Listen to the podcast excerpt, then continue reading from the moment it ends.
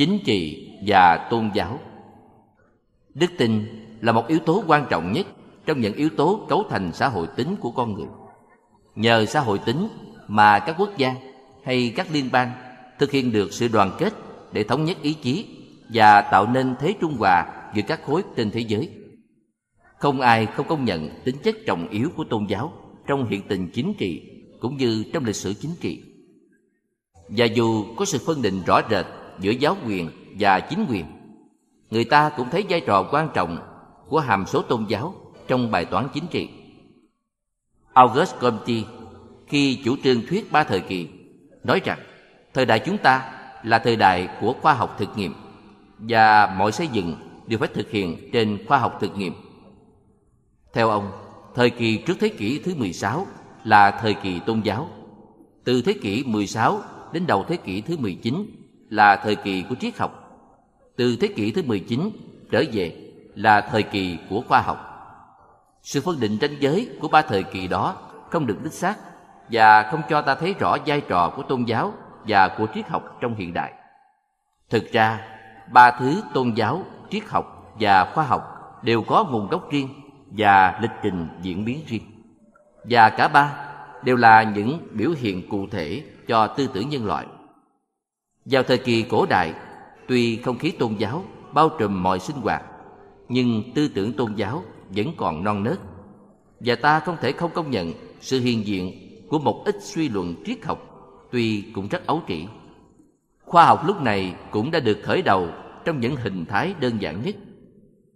Điều này có thể nhận thức qua ý hướng tìm kiếm và sáng tạo những khí cụ và vật dụng cần cho sinh hoạt hàng ngày.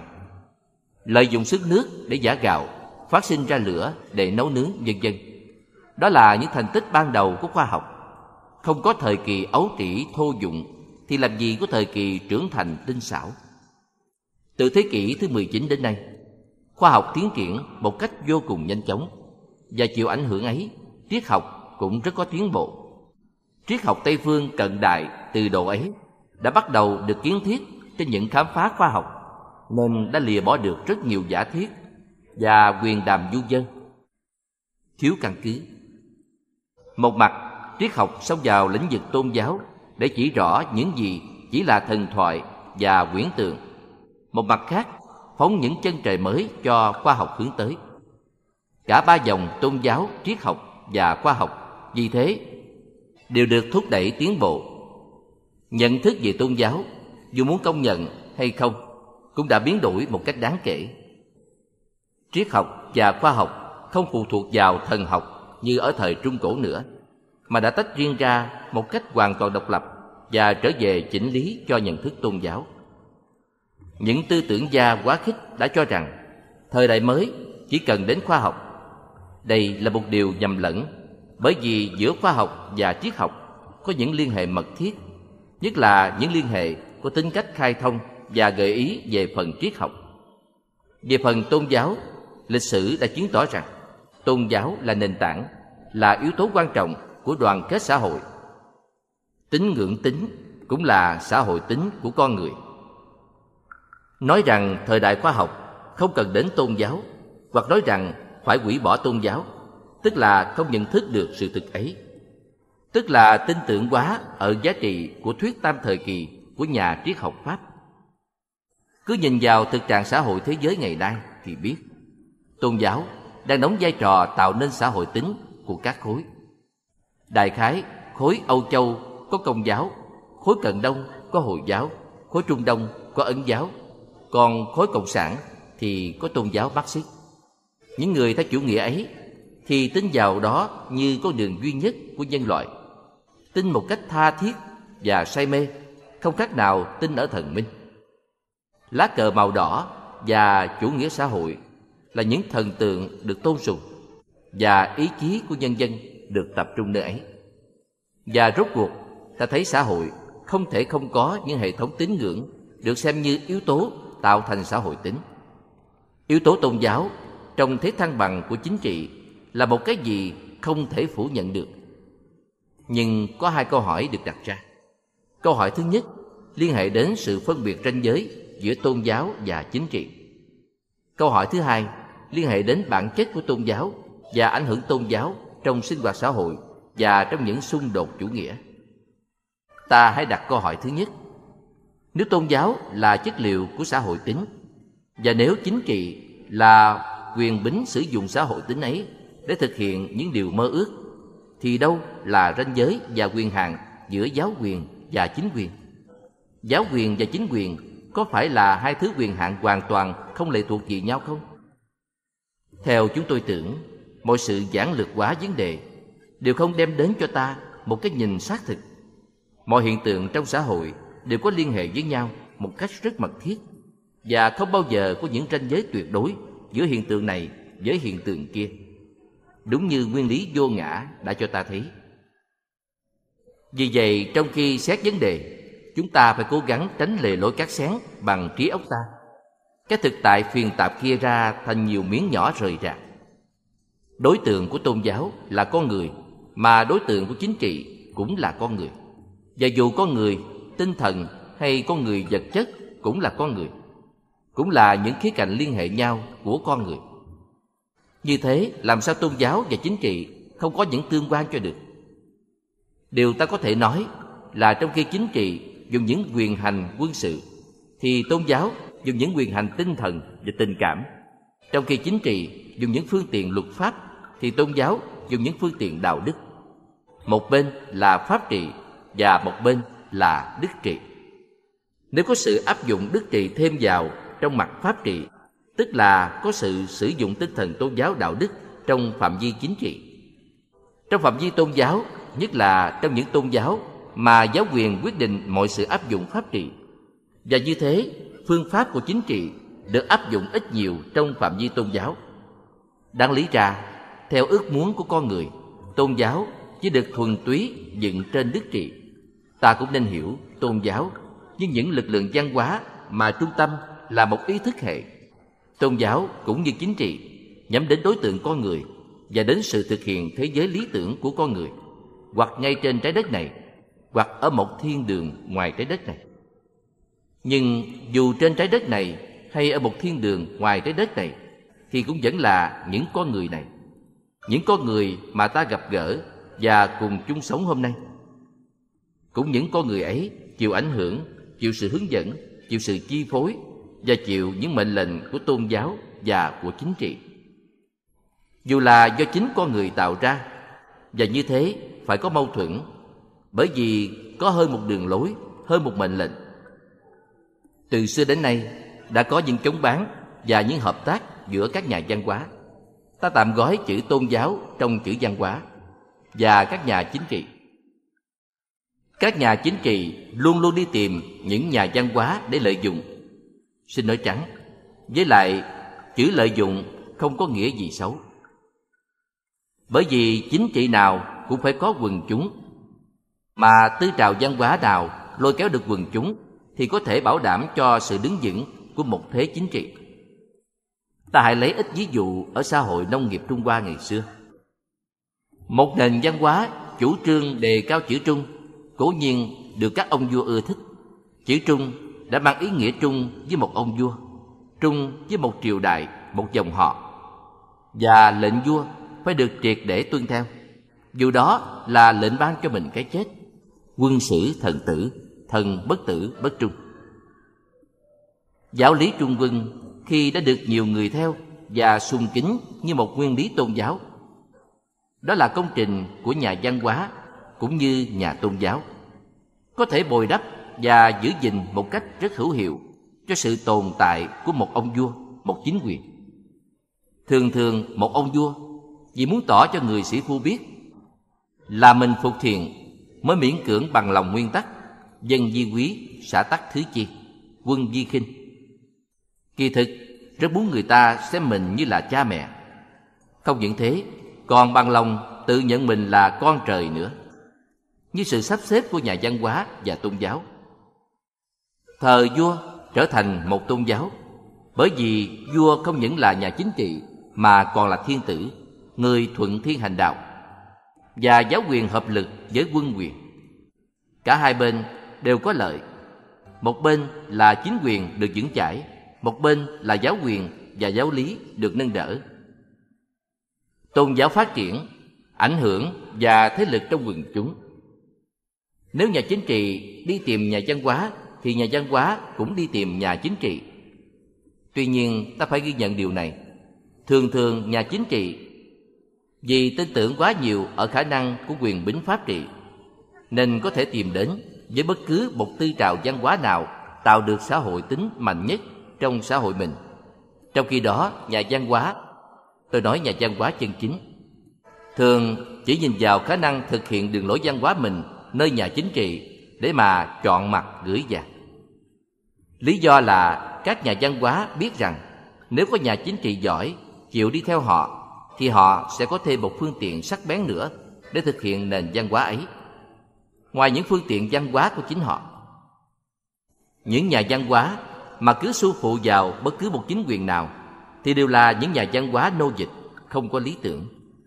Những nhà văn hóa có lý tưởng thì luôn luôn hướng đến một tương lai đẹp hơn hiện tại và có ý dùng lực lượng văn hóa của họ để buộc nhà chính trị thực hiện ước muốn chân chính và tiến bộ của lý tưởng kia văn hóa nào cũng muốn là văn hóa dân tộc. Tôn giáo nào cũng muốn là quốc giáo. Quốc giáo không phải như một chức vị, mà là một hiện thực để mà thực hiện lý tưởng. Trong xã hội ta, ít ai chịu đựng được ý niệm một quốc giáo. Nhưng mà sự thực của tâm trạng các nhà tôn giáo thì chưa chắc. Cố nhiên là nhà chính trị sợ nhà văn hóa trong trường hợp, nhà văn hóa không ủng hộ cho mình và còn muốn cho mình làm những điều mà nếu mình làm thì mình phải đổ. Như trong trường hợp nhà chính trị độc tài. Độc tài là phương tiện để đứng vững lâu thêm. Và vì vậy, có hiện tượng đàn áp những tư trào văn hóa nào có cơ hội kéo được đa số quần chúng theo và đang là một sự đe dọa cho sự tồn tại của chính quyền. Chỉ có những nhà văn hóa nô dịch mới được bảo đảm trong một chính thể độc tài còn những nhà văn hóa chống đối bao giờ cũng bị đe dọa. Khi một tư trào văn hóa lớn mạnh, nhà chính trị sẽ không dám đe dọa nữa và bắt buộc phải rút ve, hoặc thoa dịu hoặc nâng chiều sự nâng chiều đúng đắn nhất là thực hiện sốt sắng những lý tưởng văn hóa kia. Dù sự thực hiện đó đòi hỏi can đảm, nhượng bộ và hy sinh. Trong trường hợp một tư trào văn hóa nào đó mà được hướng dẫn bởi những động cơ quyền thế và danh lợi. Và nếu tư trào đó lớn mạnh, thì đó là một điều đại bất hạnh cho xã hội. Chính quyền sẽ phải xu phụ theo đó nếu muốn đứng vững. Và xu phụ theo, tức là phụng sự cho bóng tối và cho đau khổ của xã hội. Nhà văn hóa mà đi làm đường thì còn tàn hại hơn nhà chính trị nhiều. Trong khi nhà chính trị đi tìm hậu thuẫn quần chúng nơi nhà văn hóa, thì nhà văn hóa ngoài công việc, phát huy hướng dẫn và thực hiện bằng những phương tiện của mình, cũng để mắt tới những nhà chính trị mà họ nhắm có khả năng thực hiện văn hóa họ. Việc đi chu du của khổng tử qua các nước chẳng hạn là để tìm những chính quyền có thiện chí và khả năng thực hiện đường lối văn hóa khổng tử. Ít có ông vua nào chịu là vì văn hóa đó chưa phải là một thực thể mà mới là một dự án. Nếu đức khổng tử trước tiên chịu khó mở trường dạy học, chịu khó phổ biến đường lối, làm cho ý thức hệ mình trở thành xã hội tính của một xứ sở thì không cần chu du tìm kiếm, cũng sẽ có nhà chính trị tìm đến. Nhưng nhà làm văn hóa không hẳn là để cho nhà chính trị tìm đến. Làm văn hóa là cố thể hiện một ý thức hệ trong sự sống của con người bằng những phương tiện sẵn có trong phạm vi văn hóa. Và chừng đó cũng đã là đáng kể lắm rồi khi văn hóa đã trở thành sự soi sáng cho ước vọng và ý chí của quần chúng, thì tự khắc bằng cách này hay cách khác, nó được thực hiện. Chất liệu văn hóa của một lực lượng xã hội bao giờ cũng có ảnh hưởng trên sinh hoạt mọi mặt của xã hội ấy. Nhà chính trị bao giờ cũng cần đến nhà văn hóa, và do đó không thể nào có sự phân biệt rõ rệt về phương diện nội dung. Chính trị muốn văn hóa phục vụ mình, và văn hóa cũng muốn chính trị phục vụ mình đó là một sự thực lịch sử tôn giáo dưới con mắt của nhà xã hội học nằm gọn trong phạm vi văn hóa và vì vậy cũng nằm trong sự thực đó nhà thần học có thể không đồng ý về điểm này nếu có ranh giới giữa văn hóa và chính trị thì ranh giới đó chính là sự phân biệt những khí cụ, những phương tiện. Nhà chính trị có những khí cụ và phương tiện khác nhà văn hóa. Sự làm dụng khí cụ của nhau khiến cho hai bên dính vào nhau, và văn hóa sẽ mất đặc tính văn hóa. Rõ ràng nhất là trong trường hợp tôn giáo. Tôn giáo xen vào chính trị, có nghĩa là tôn giáo muốn dùng đến những phương tiện chính trị hoặc để thực hiện lý tưởng mình, hoặc để phát triển uy quyền và thế lực mình trong xã hội. Có thể có tôn giáo quan niệm rằng, điều đó là điều tự nhiên. Nhưng cũng có những tôn giáo khác không thể chấp nhận như vậy. Ví dụ trong trường hợp đạo Phật, đạo Phật có thể nhận sự bảo trợ của chính quyền trong trường hợp nhà chính trị thấy lý tưởng đạo Phật thích hợp với đường lối họ. Như trường hợp vua Asuka ở Ấn và các vua triều lý Việt Nam. Nhưng đạo Phật không bao giờ muốn nắm lấy quyền bính hoặc có ý thao túng chính quyền. Tuy thế, có những tôn giáo tự nhận quyền hành chỉ đạo tinh thần cho cả chính trị và như thế, ngoài phương diện đức trị, những tôn giáo ấy qua trung gian của chính quyền dùng cả phương tiện pháp trị nữa. Người lãnh đạo tôn giáo trở thành vua của các ông vua, tổng thống của các ông tổng thống. Ở những xã hội chỉ có một tôn giáo đáng kể thì điều này có thể thực hiện. Nhưng ở những xã hội có nhiều tôn giáo, điều này là một điều nguy hiểm. Tôn giáo đã đành phải có những đóng góp trong xã hội, đóng góp những gì rất quan trọng như là tạo nên xã hội tính chẳng hạn. Nhưng chỉ có thể đóng góp với tư cách tôn giáo. Nếu không, tôn giáo sẽ không còn là tôn giáo nữa. Nói rằng hàm số tôn giáo rất quan trọng trong bài toán chính trị không có nghĩa là nói rằng tôn giáo có thể đóng vai trò chính trị nếu tôn giáo không còn là hàm số tôn giáo nữa mà lại là một thứ hàm số khác bây giờ ta hãy thử xét đến câu nói thứ hai câu hỏi có liên hệ đến vấn đề bản chất và ảnh hưởng của tôn giáo trong mọi sinh hoạt xã hội. Trong đó, có sinh hoạt chính trị. Cố nhiên, ai cũng thấy rằng, mọi sinh hoạt xã hội chịu ảnh hưởng ít nhiều của tôn giáo. Nghĩa là chịu ảnh hưởng cái chất liệu đã tạo nên xã hội tính của con người trong xã hội đó. Tuy nhiên, không phải các tôn giáo đều có công như nhau. Xã hội chỉ có thể tiến bộ nếu nhận thức về tôn giáo có tiến bộ những nhận thức cố chấp về tôn giáo đã kiềm hãm sự tiến bộ của nhân loại nhiều lắm. Lịch sử văn hóa cho ta thấy điều đó. Nhưng tiến bộ của xã hội, trong đó có tiến bộ khoa học, giúp cho sự tiến bộ về nhận thức tôn giáo và ngược lại, về những tiến bộ về nhận thức tôn giáo cũng làm điều kiện cho xã hội tiến bộ. Vậy nên, cố chấp vào những giáo điều đã trở thành ngây thơ trước sự tiến bộ của khoa học tức là cản trở bước đi của khoa học, và cũng tức là quá tin ở sự lý giải của mình đối với nội dung của tôn giáo mình đang theo. Tuy nhiên, thái độ không cởi mở của người tín đồ không hẳn là kết quả của một lề lối nhận thức đã đóng khung người tín đồ ấy lại, mà còn là kết quả của các bản chất tôn giáo mà giáo điều căn bản được xây dựng trên những nhận thức có tính cách thần thoại và không thể đứng vững hoài được trước sự tiến bộ của nhận thức khoa học. Đành rằng tính ngưỡng tính trong con người là một cái gì không thể tiêu diệt được. Và đành rằng đức tin tôn giáo quả thực cần thiết cho sự kết hợp của các lực lượng xã hội.